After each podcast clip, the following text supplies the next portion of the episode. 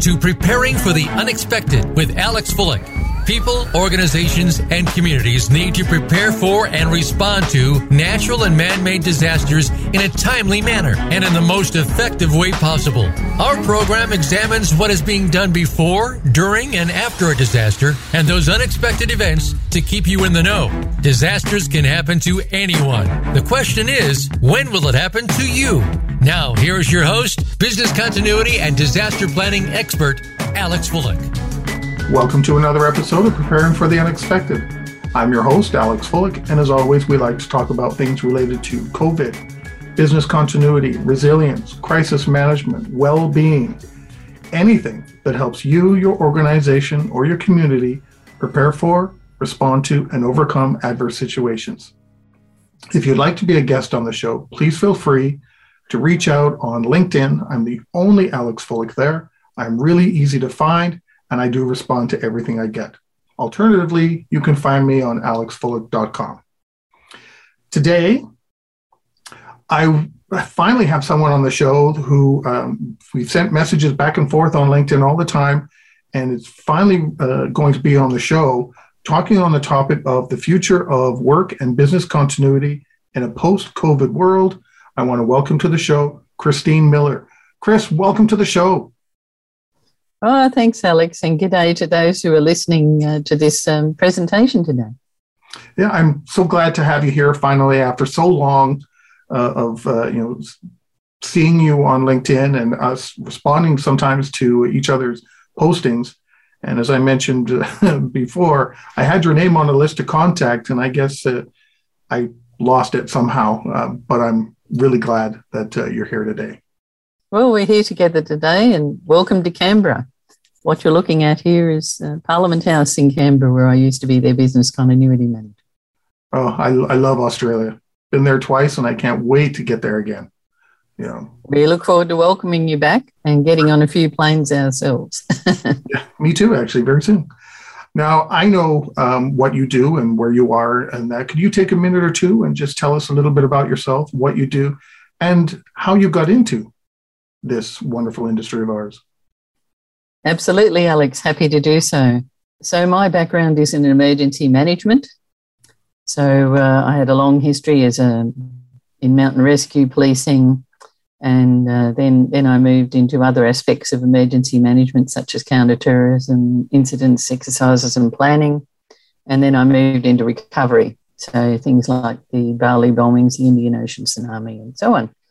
And then I was a bit burnt out, I have to admit.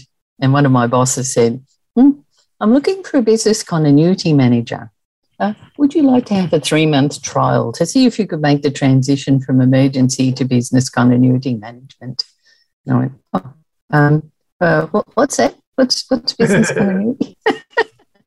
anyway, 16 plus years later, and remember, I used to be involved in search and rescue. I haven't been able to find my way out business continuity is very sticky.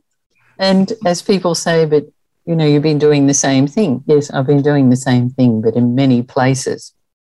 So the basics are still the same, as we would call it in Australia, PPRR planning, preparedness, response, recovery. And it's just a matter of scale. So, whereas I used to be in the business of trying to save the country or large groups of Australians on or offshore, now I'm in the business of trying to save one business at a time. Well, I'm glad to have you here, and I'm interested to hear uh, what you have to say. Thanks, now, Alex. I, I, think you've got some slides you want to share as we go through our um, talk. So let me know when you want to show them, um, and I'll just ask the first question, and then feel free. You can just go ahead and show whenever you want to. Okay. Okay. Thank you. So, uh, the first thing we want to talk about is um, like previous pandemics, COVID, uh, SARS, of which I was impacted by SARS, um, it's changed the future of our work and business in many ways. So, first, I'd like to look at how do you think it's changed for um, individuals and employees? In many ways, but let's just take a step back into the history. I think it's important. A lot of people are behaving like um, this is sort of the first pandemic, when of course it hasn't, it isn't. There's um, recorded evidence that dates back as far as the Roman times And of course, people will remember the Black Death um, history that went on for four centuries. And of course, the Spanish flu, as it was mistakenly called. Accurately, it was pneumonic influenza. It was only called the Spanish flu because of World War One uh, media restrictions. Uh, and unfortunately, the Spanish people were um, neutral during World War One, so they got labelled with the flu name. Uh, so, but if you look at the history, it's about a hundred year cycle. So, really, we shouldn't say that this is surprising that we find ourselves in this current pandemic. It certainly didn't come from nowhere. There's a long history and a long reason to expect it. And when I was working on the national plan for pandemic influenza, I remember the then Chief Medical Officer of Australia, Dr. John Horvath, now Professor John Horvath, saying, We are not planning for if, we are planning for when. Mm. So we're in the when now. And what does that mean for us? Um, just quickly, I was involved in a number of other pandemics AIDS, HIV in the mid 80s, SARS, as it was called, SARS CoV 1, the first SARS pandemic, which impacted in Toronto, your city, and yeah. in Asia. Uh, the swine flu pan- pandemic of 2009 10, I was a business continuity manager in a major hospital in Australia then, and of course now SARS CoV 2 and COVID 19, which is what we're dealing with. But just to, to think about uh, the impacts on employees, some businesses have had to deal with COVID deaths amongst their staff or other impacts, such as greater caring responsibilities, which may also take critical staff away from your business. And I, I recall in another place, uh, not Parliament House, but elsewhere I worked, we had the death of one employee, and it was like a dark cloud descended on that business. So even the loss of one employee or their unavailability or some sort of adverse circumstances in their caring roles increasing can have quite a significant impact on a business. So, what if those employees that have COVID, long COVID, increased responsibilities for caring? What if they're your critical staff? How is that going to impact on your business continuity planning? Are the alternatives prepared and ready and trained to step up to the plate if this should happen to your critical staff. What would be the impact of long COVID on that critical staff over the length? You may have alternates that can step up to the plate for a short term, but what if it's into the long term? Because we know, for instance, in the UK, the, the data there, uh, 1.3 million was the last count I saw from their National Audit Office. That's a lot of people who will need extended care. So it's not simply a matter of, of uh, initial care. Uh, it can be very lengthy, very expensive, and long COVID uh, sufferers often experience significant organ challenges for a, a period of time we don't understand yet. The research is still so limited. And what if those COVID survivors are small business owners like me? I'm a sole trader. Now, I work in partnership with other colleagues, so that my clients would not be um, left in the lurch. But not every small business has planned that sort of succession planning. And, and uh, so we need to think about that. Or what if you're one of the critical suppliers for, you, for another business? Uh, one of my colleagues used to be a business continuity manager for a power station, and he said he was very confident about the state of play within his fence line.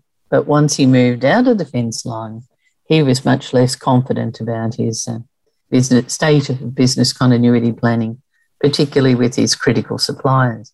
And even large companies, uh, I'll give you an example of Porsche, for instance. Porsche had a windscreen wiper manufacturer go bust on them. His machinery failed, and he'd been trying to get finance from banks to buy new machinery because he knew uh, the plant life of that machinery was coming to an end. Anyway, it failed, and Porsche had thousands of cars sitting in their lot, lots with no windscreen wipers. We can't deliver it. It got to a vice president who turned up at this gentleman's factory and said, Hello, where are our windscreen wipers? And, and the gentleman pointed out that he just couldn't get finance. And so the vice president said, That's fine. Here's a check. We've just taken you over. Here's the finance you need. I need my windscreen wipers. So even before COVID, we had these challenging times of supply chain failures. And of course, COVID has just really brought that into sharp focus. Of course, you may have seen those bizarre photos in Australia of women fighting over toilet paper in our well, shopping that. That, was around the world. lovely, yes, lovely. And and uh, to sort of counter that, I saw a florist that had changed their offering online to um, a toilet paper design. So instead of flowers, you were getting delivered toilet paper from obviously a loving relative who was trying to be helpful. It's interesting you mentioned uh, SARS and employees um, that you know may unfortunately have uh, died of COVID or SARS or something. Where I was working at the time, um, a company just based in uh, just outside of Toronto, and we had a couple of employees in the Toronto area come down with SARS, and we had some employees um, in Vancouver, which was the other big hotspot in Canada, uh, come down with SARS. And we, you know, a lot of people knew them.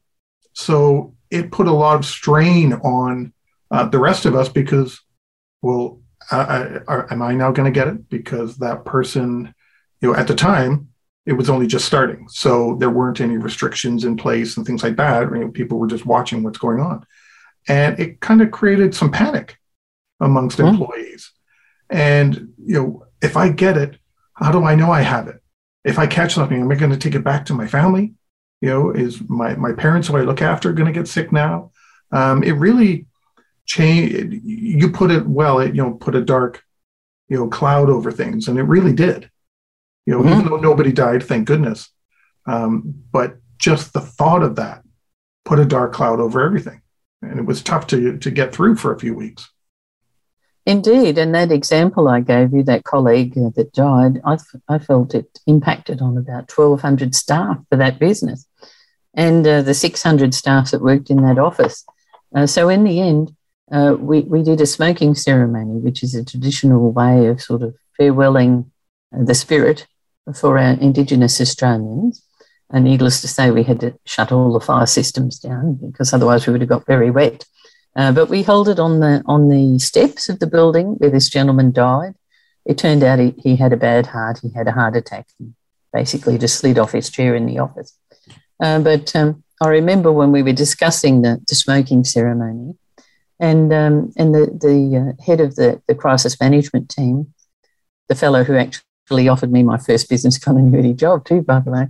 Um, he and and the secretary, the CEO, said, "Oh, I don't know if this will work," but the building is the the um, the atmosphere has become so difficult in the building, not just for the Aboriginal people, but for all of the staff, that it might be a healthy thing for everyone to sort of mm-hmm. farewell this person. And so they they had the smoking ceremony on the stairs. We went inside and had a nice morning tea. Um, where the, the uh, deputy secretary, the deputy CEO said nice things about this person, and other people were invited to say you know, their experience of this person. So we gave him a, a nice farewell, and, and I think that started to draw the line under it. Mm-hmm. And of course, here, because of COVID restrictions, many funerals, that, they've been greatly restricted in number to 10, 20, depending on what the yeah. rules were at the time. So, for instance, a business that might sadly have had a death or uh, some other adversity due to COVID, they haven't had the opportunity for the usual uh, for, formal farewell that would be in place um, pre-COVID, where you know often if there's been a death of a colleague, um, lots of the colleagues go to the funeral to show respect. Yeah. Well, you haven't been able to do that in COVID times, so you need, businesses need to be a bit creative in thinking about that. It's interesting you brought that point up um, because I was uh, talking about this the other day with someone that if you know, in some respects, we may not even know that someone lost uh, a loved one uh, during COVID. Um, we may know that we lost a colleague for COVID, um, and as you say, you know, we couldn't celebrate their life, you know, and, and go to the funeral or any kind of ceremony. Now that organizations are starting to open up their doors again, all these people that have experienced trauma through uh, the COVID years are going to be reliving that trauma again because you know now you've got people who couldn't express their sorrow are now with their other colleagues and can express their colleague uh, their their sorrow face to face in the lunchroom or the coffee break room or whatever it may be, or find out that um, you know Alex's uh, mother died of COVID, which I didn't tell anybody about, but all of a sudden it's going to come out. How am I going to feel now? How are my colleagues going to feel when we're in all instances? It looks like okay, COVID is slowly going away it's not, but slowly going away. We're opening up offices, and now I have to relive that trauma as I talk to all my colleagues. That's going to have an impact on the management, leadership, the organization. Absolutely. And I think we've got a tsunami of mental health issues that we haven't even really begun to understand. Mm-hmm. And, and during the COVID time, some smart businesses have been doing clever things to support mental health and connectivity. You want to keep your team feeling connected.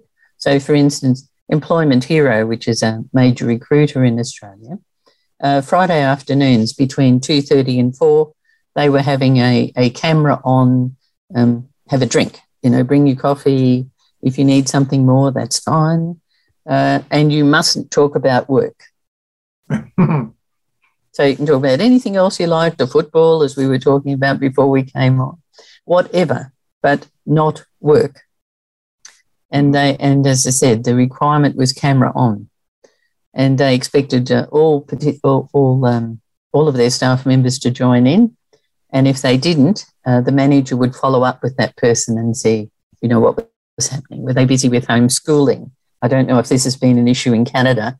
Yes. But yeah. when we wrote plans, we never imagined we sort of we wrote remote remote work into the plan, but not remote work with the kids. Mm-hmm. Well, that was one of the challenges too. Oh, before I forget, for the record, my mother did not die; she's fine. Um, that was only and my parents are fine too. Thank you. just for the record, um, but that was something that impacted organizations because a lot of times there's always leadership and management are here, employees are over here, but yet with COVID, everybody everybody got impacted the same, not necessarily the same way, but everyone got impacted the CEO mm. of a company all of a sudden wasn't just running the company from their dining room table, but they were also teaching their 12 year old, you know, math at the same time. Exactly. And of course, it impacted on bandwidth. I don't know about how your NBN or your, we have a thing called National Broadband Network in Australia. And interestingly, the structure of that broadband puts bigger pipes and bigger width into our CBDs because that's where the banks are, the stock exchange, all sorts of users of internet uh, connectivity. Mm-hmm. But what happens when you're relying on the suburbs, which are not set up with the same bandwidth, pipe strength, uh, cap- capacity as the CBD? When you've hollowed out the CBD because you told everyone to work remotely, who possibly can, uh, you're putting great strain on the infrastructure that was never designed to have large workflows, big Excel spreadsheets, big finance systems, platforms running through it. It was never designed for that because the cities were designed for that. The city centre, the downtown, the CBD, as we call them, central business district. The whole of our IT infrastructure was designed to give them maximum capacity because that's where the workers were, but they're not there anymore. Mm-hmm. Now what? Well, I know um, what what's changing uh, in a lot of places, and I'll use my neighborhood as an example. But the telecommunication companies and the service providers are, have all upgraded or in the process of upgrading. They're digging up the streets and mm-hmm. upgrading all the infrastructure because that demand is there now. So many people more are working from home or a high, some sort of a hybrid situation. So either way, more people are going to be working from home, and that demand mm-hmm. there is now. You know, what mm-hmm. you had in your central business district, we want in our homes and in our neighborhoods. Exactly. Here right now. And I, I've had to upgrade.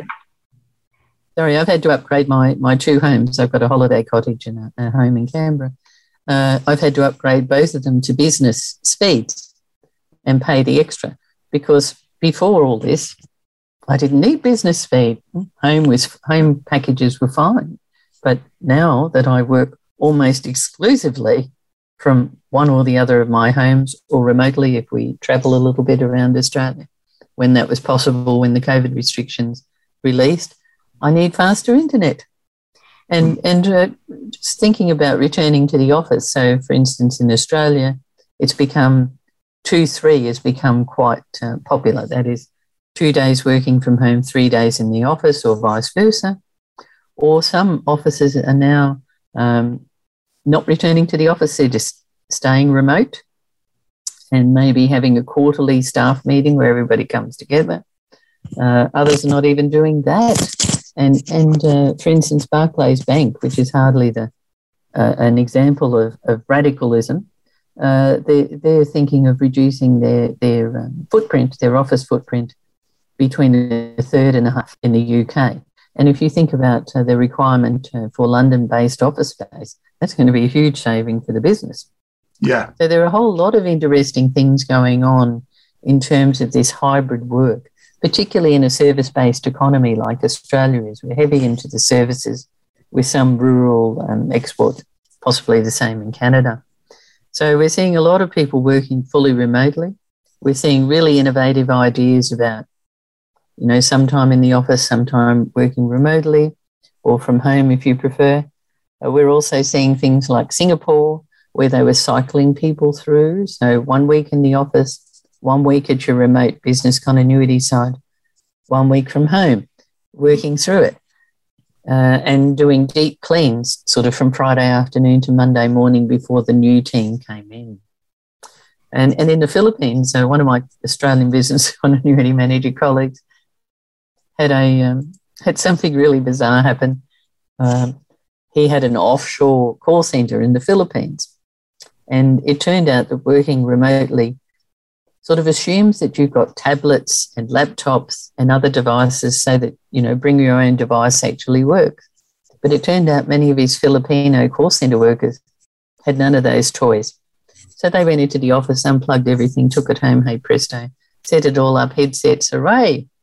Of course, the IT security people went at a total meltdown.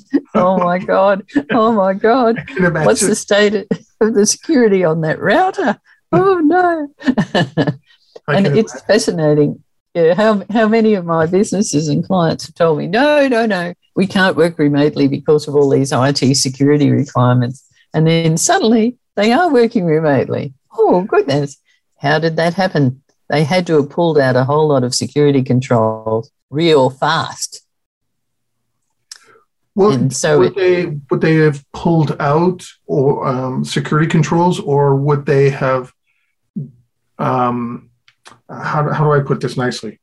Um, where where before the pandemic they may have been so strong, you have to do this. This is the, the law. Period. You thou mm. shalt not do anything else. And they say, okay, well maybe we were a little harsh on that. You could get away with doing this and that. You know, um, you know, backing off of the the harsh type thing. Yes, yes. Some of the protocols, it was just uh, protocols rather than actual controls. Uh, but you know, having worked here, there are an awful lot of controls there, and an awful lot of can't do this, can't do that there, yeah. and somehow or other, some of those things it can do now. But of course, it's no surprise that as a result of some of these controls being reduced and some of the protocols being lessened, that we've now seen a tsunami of cyber attacks. Yeah, well, I was just going to say that, and now we're kind of going back again to stronger protocols because of events in the world and the um, the the risk of cyber attacks, ransomware, or different ways of doing it is now on the increase. In part because so many people are at home. It's easier to get exactly. through one person than it is to try to get through into that whole building, type thing. And if you're doing homeschooling on one device that you're using for your work, uh oh. mm. Now, some some businesses I've come across have smartly sent out increased uh, security uh, software onto home devices. So they've expanded their license so that it covers the workers bring your own device at home. So they've up, intentionally upgraded their cybersecurity at, at minimal cost because often you've got a you know multiple user license. What's wrong with buying another 500 users at the rate you're already getting? And of course, it reduces your risk so some smart smart businesses are doing simple things like that to increase um, their security capa- um, capability on the bring your own device situation COVID's forced us in. I mean, at one stage, we were waiting six weeks or longer for a laptop. Yeah. New employees kind of are right now because of the, the supply chain issues. Exactly. And another quick thing before we wrap up and go to a commercial break. Yes, I've been well read. Uh, location of work. See, this is where I used to live, but now I live at a holiday cottage. uh, I live by the sea and I work from there most of the time. I'll give you a, a little view of that. Oh, beautiful. See, this is what my office looks like most of the time, rather than this more formal. Welcome to Jervis Bay. and of course, I'm not the only Australian that's discovered that it's possible for you to move to a, a regional area where it's cheaper to live. Our capital cities are very expensive. I've been to Toronto and Vancouver. I know it's not very not cheap, real cheap in those cities either, and Washington DC and the like. So uh, we're seeing people move beyond the capital cities for cheaper housing, better lifestyle. If you can work remotely, why work remotely in expensive capital city when you can live by the sea like I do now? Yeah. And further to that, uh, my first degree was in industrial organizational psychology. And my HR friends told me they're now recruiting globally. So yes. whereas we, we tended to recruit people who lived about an hour, maybe two commute from their fixed place office, uh, why bother with that? If they don't mind fitting in with Australian time zones and business timing, we can recruit talent from anywhere. Yeah, I'm currently working with people that are um, on the other side of Canada. You know, and they said, you know, usually they used to look just kind of local to, to their office. But now with COVID and the ability to work remote and you know ship a laptop or whatever the case may be, like when we can look beyond that. We can we have access to talent uh, and resources we we've had access to before, but we didn't pay attention to because we just looked at distance. Oh, you're too yes. far, and that's it. Exactly. So uh, there's a whole sort of the, the HR space is really opening up. The recruitment is opening up to a much broader panel of potential um, resources for many businesses. And some managers are finding that a challenge, of course. And some employees are finding it a challenge. Some employees, you know, the water cooler chat, as they call it, they're really missing that. It's, it's uh, difficult to have the water cooler chat on a Zoom call yeah, or yeah. Microsoft Teams or whatever you're using. On that note, we've come to the end of our first segment. Today we're talking with Chris Miller, and we will be right back.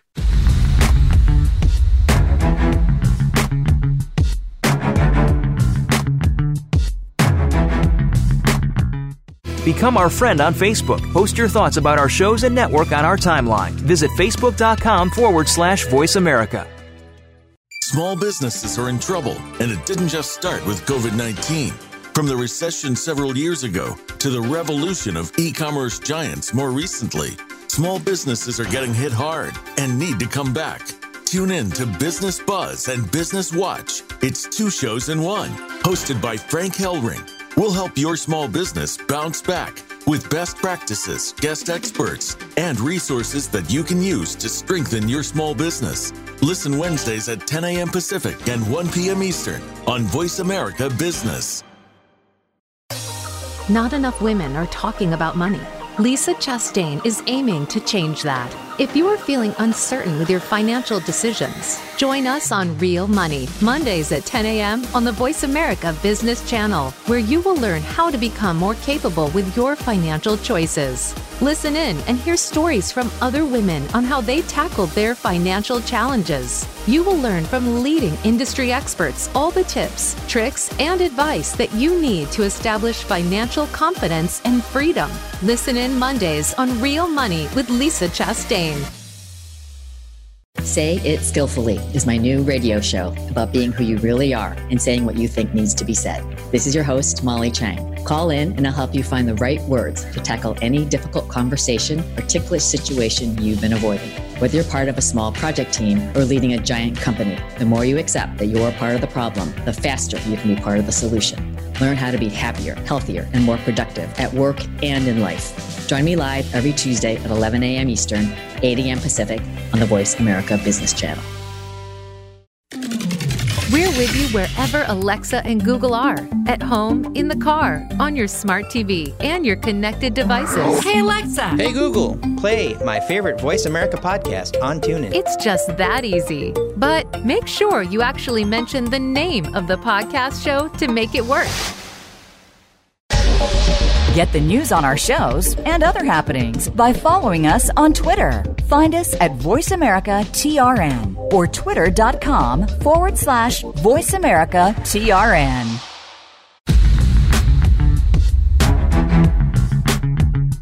You are listening to Preparing for the Unexpected with Alex Fullick. Email your questions to info at stone-road.com. Again, that's I-N-F-O at stone-road.com. Now back to Preparing for the Unexpected.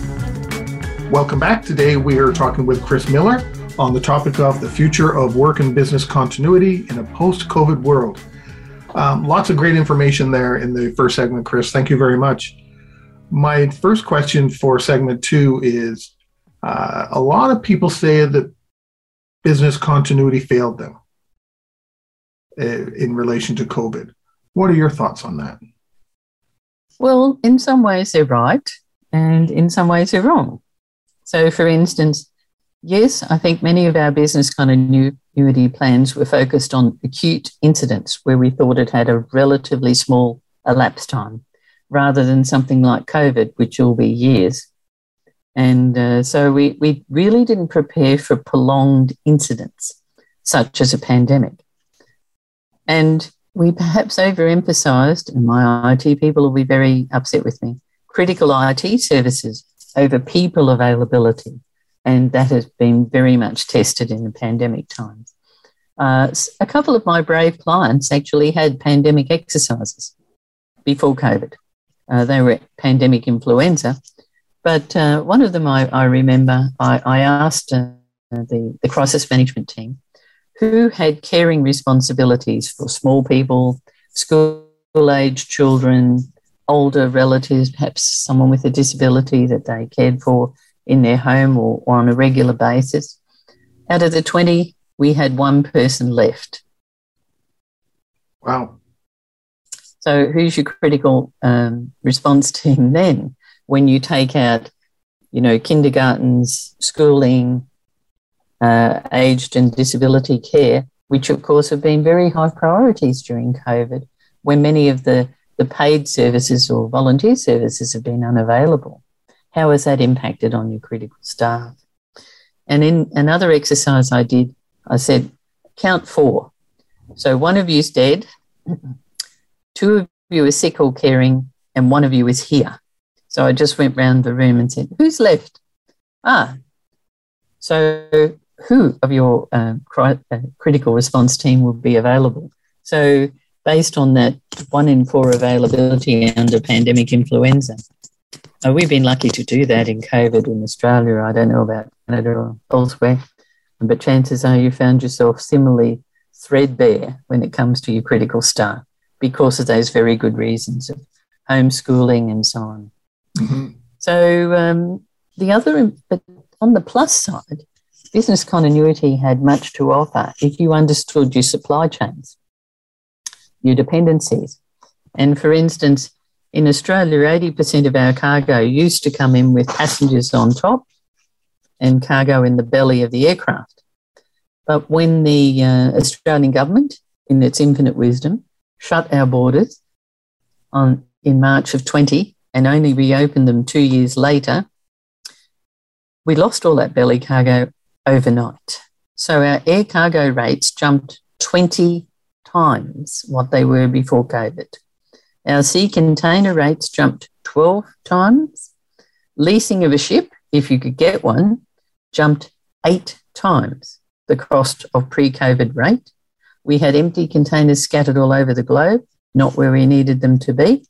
We had shipping companies unwilling to move empty containers because they don't get paid for those. Mm-hmm. So we had governments trying to uh, desperately pay them to move containers to where they needed to be. We had severe problems with crew rotations. We had some poor devils stuck on their merchant ships for two years or more.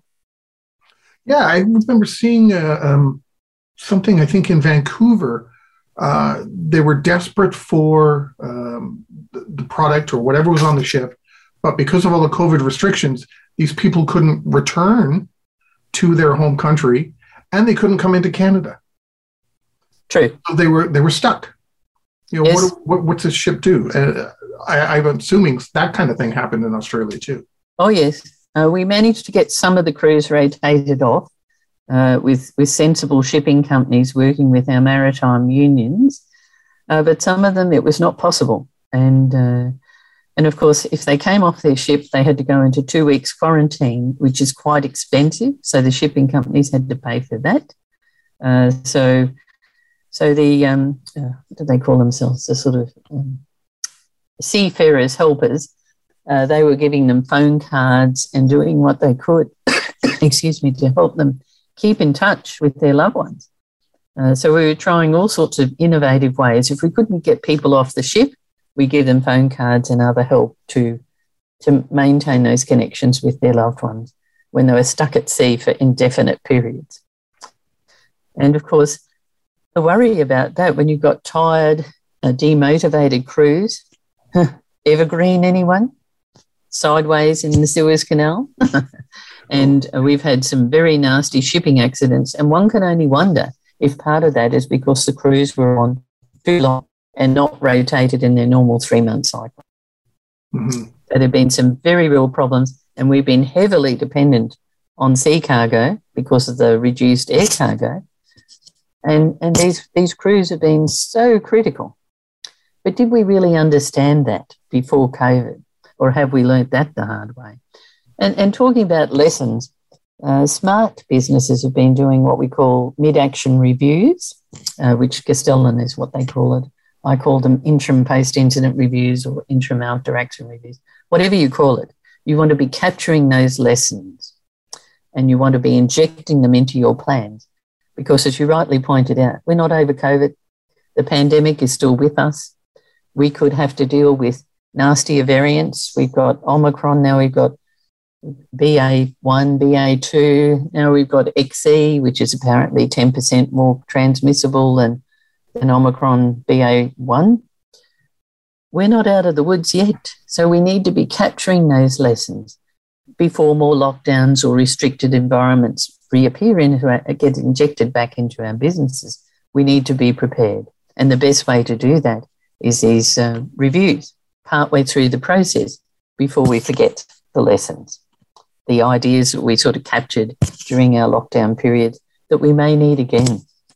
And the wise businesses are capturing those on a six monthly basis or at least annually and feeding those back into their plans using the best methodology that the Australian, British, and American armies use, and increasingly Australian emergency managers and business continuity managers using the so called OIL methodology, which is observations, insights, lessons identified, but not upgrading those lessons to lessons learned until action is taken, corrective action. I get very annoyed when I hear people talking about lessons learned and I go, were they? oh, How often do you go to an exercise and hear the same story every time? oh, it, a, a lesson learned. I, I've had so many conversations about it. A lesson isn't learned until or unless something changes. Exactly. And uh, and too often in project management, when they do lessons learned, they wait for the very end when three quarters of the people that were working on the project are gone, taking their skills and knowledge and experiences with them, working on something else, or if they're contractors, different clients, and the lesson learned ends up being a finger pointing exercise. Yeah, absolutely not. that? You know, You need it to be you need it to be injecting improvements into your plan, continuous improvements. As I often say with my exercises, it's not about fault finding. I don't care if the exercise scenario falls over, really, I don't. But what did you learn? What were the ideas that you picked up? How can we inject those into making your plans more robust so that you don't fall over at the first hurdle next time or the second hurdle. You clear those because you've already dealt with them. One of my wise managers, uh, Lisa Paul, who ran the Department of Education and Employment for the Australian government, enormous uh, part of the Australian government business, about 25% of the budget. and people think defence is big on the budget. She used to say that business continuity planning is like a crevasse. If you don't have a plan, your crevasse is very wide. Good luck, baby. If you start planning and start preparing and start capturing those lessons and injecting them into your plans from incidents and exercises, you're bringing the crevasse closer together. It'll never touch because there's always things you can't anticipate. But the wise uh, business leader, as she was, tries to get those things that you have to decide on the day down to the barest minimum.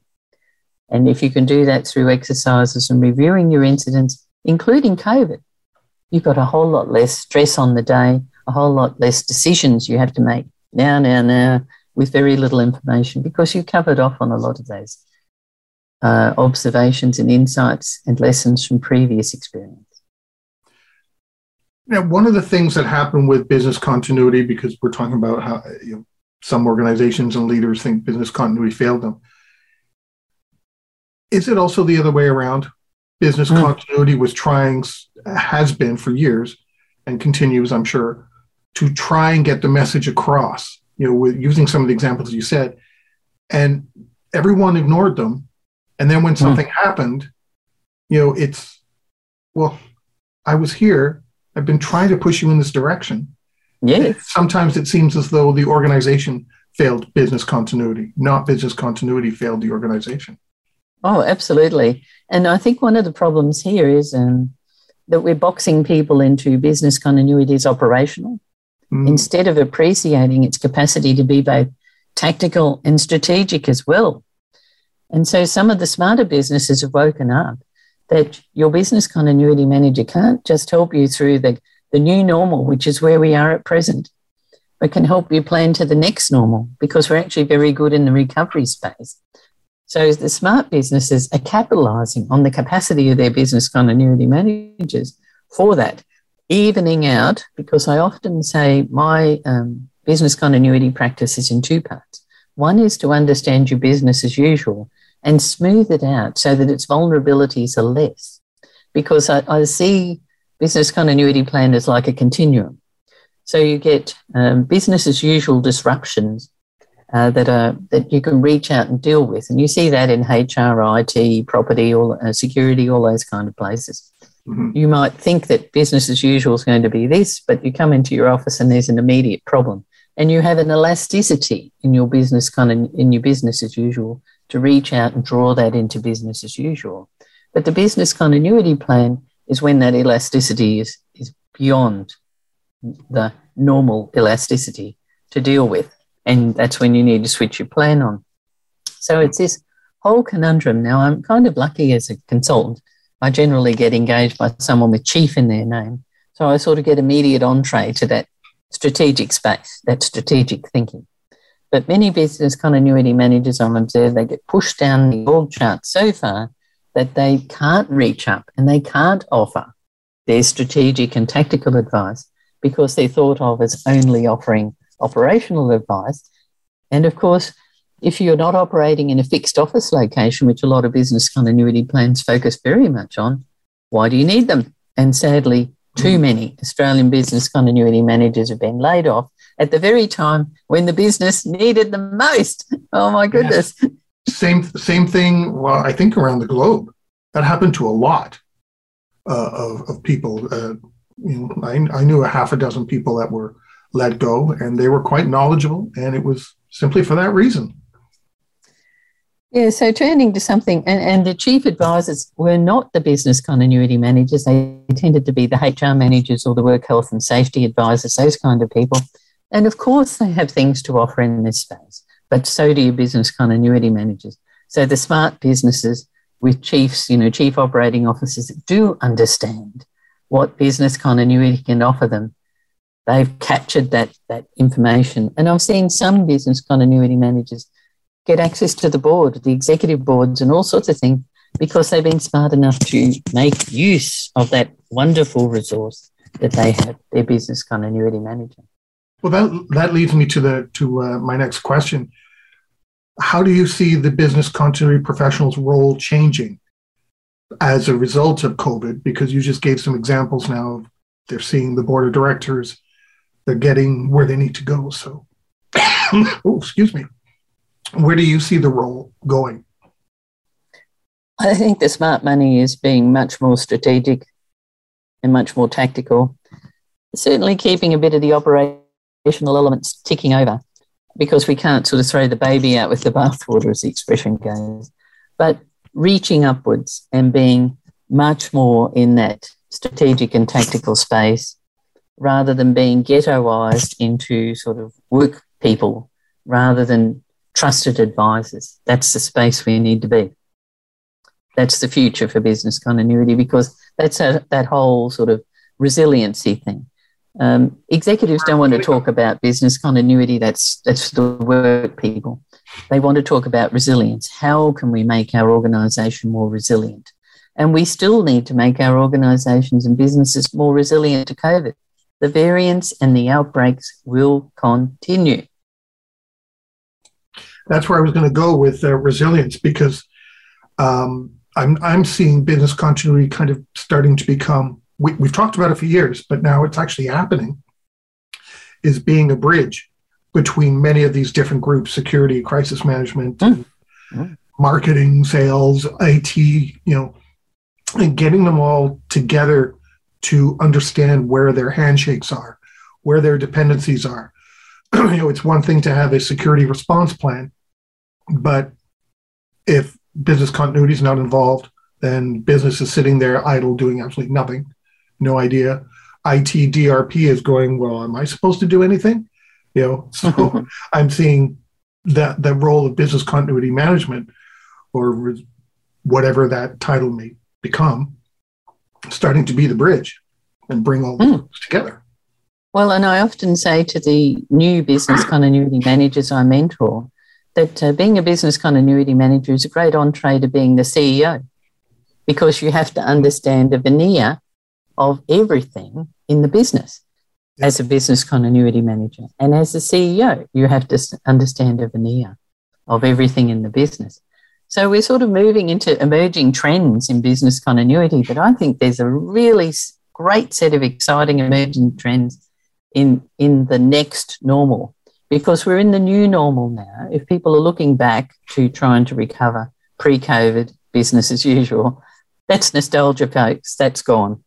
Yeah. uh, you need to be evening out your new normal in COVID, living with COVID times, but also planning for the next normal, which will include some wonderfully exciting trends in machine learning, the uptake of artificial intelligence and robotics, the Japanese have done wonderful work in care robots for aging uh, Japanese citizens because of their cohort, micro manufacturing and construction, where we're moving the factories, little mini factories, closer to the construction site.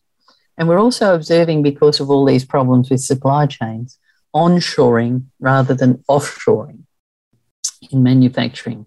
So we used to move our manufacturing to cheap labour countries now we're bringing it back on and relying on technology. We're seeing a lot more robotics and clever stuff happening. Yeah. So the smart business continuity managers have been planning and assisting in the return to work and continuing work while we live with COVID. But it's now is the time to start planning forward. The future is ours, but we as business continuity managers and business leaders, we need to grab and grasp those opportunities to keep on keeping on with the best plans for the new normal now and the next normal that we must be planning for. We need to get on the front foot, as we'd say in cricket, but handy in baseball and softball too. We need to prepare.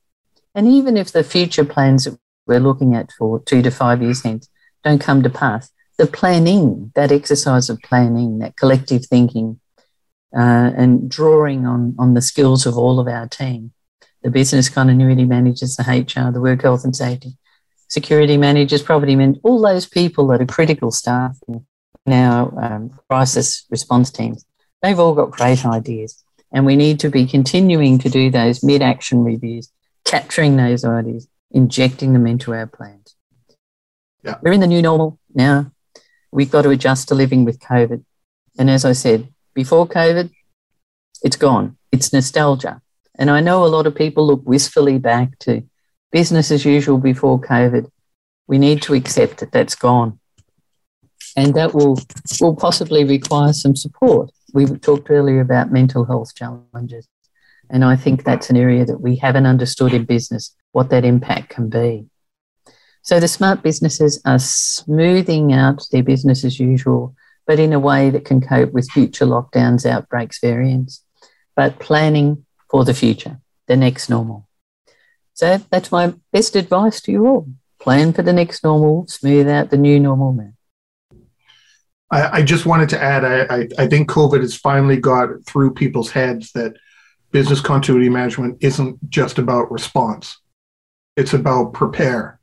And when things happened, a lot of people found, a lot of organizations and communities found they weren't prepared. And they, they had a response plan, but it was already too late. Something has happened. And now we're behind the eight ball playing catch up.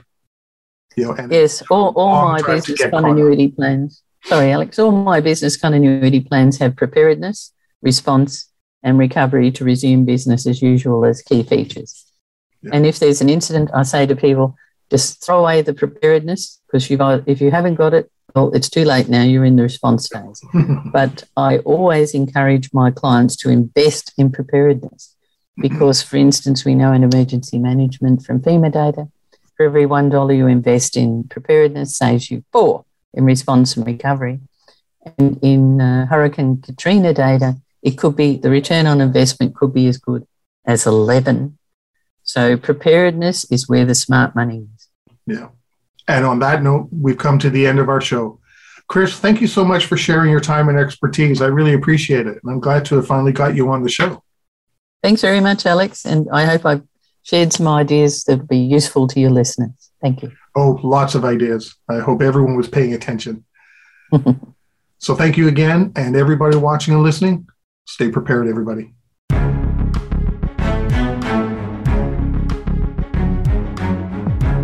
Thank you for joining us for Preparing for the Unexpected. Please tune in for another edition featuring your host, Alex Fullick, next Thursday at 10 a.m. Pacific Time and 1 p.m. Eastern Time on the Voice America Business Channel. We'll see you here next week.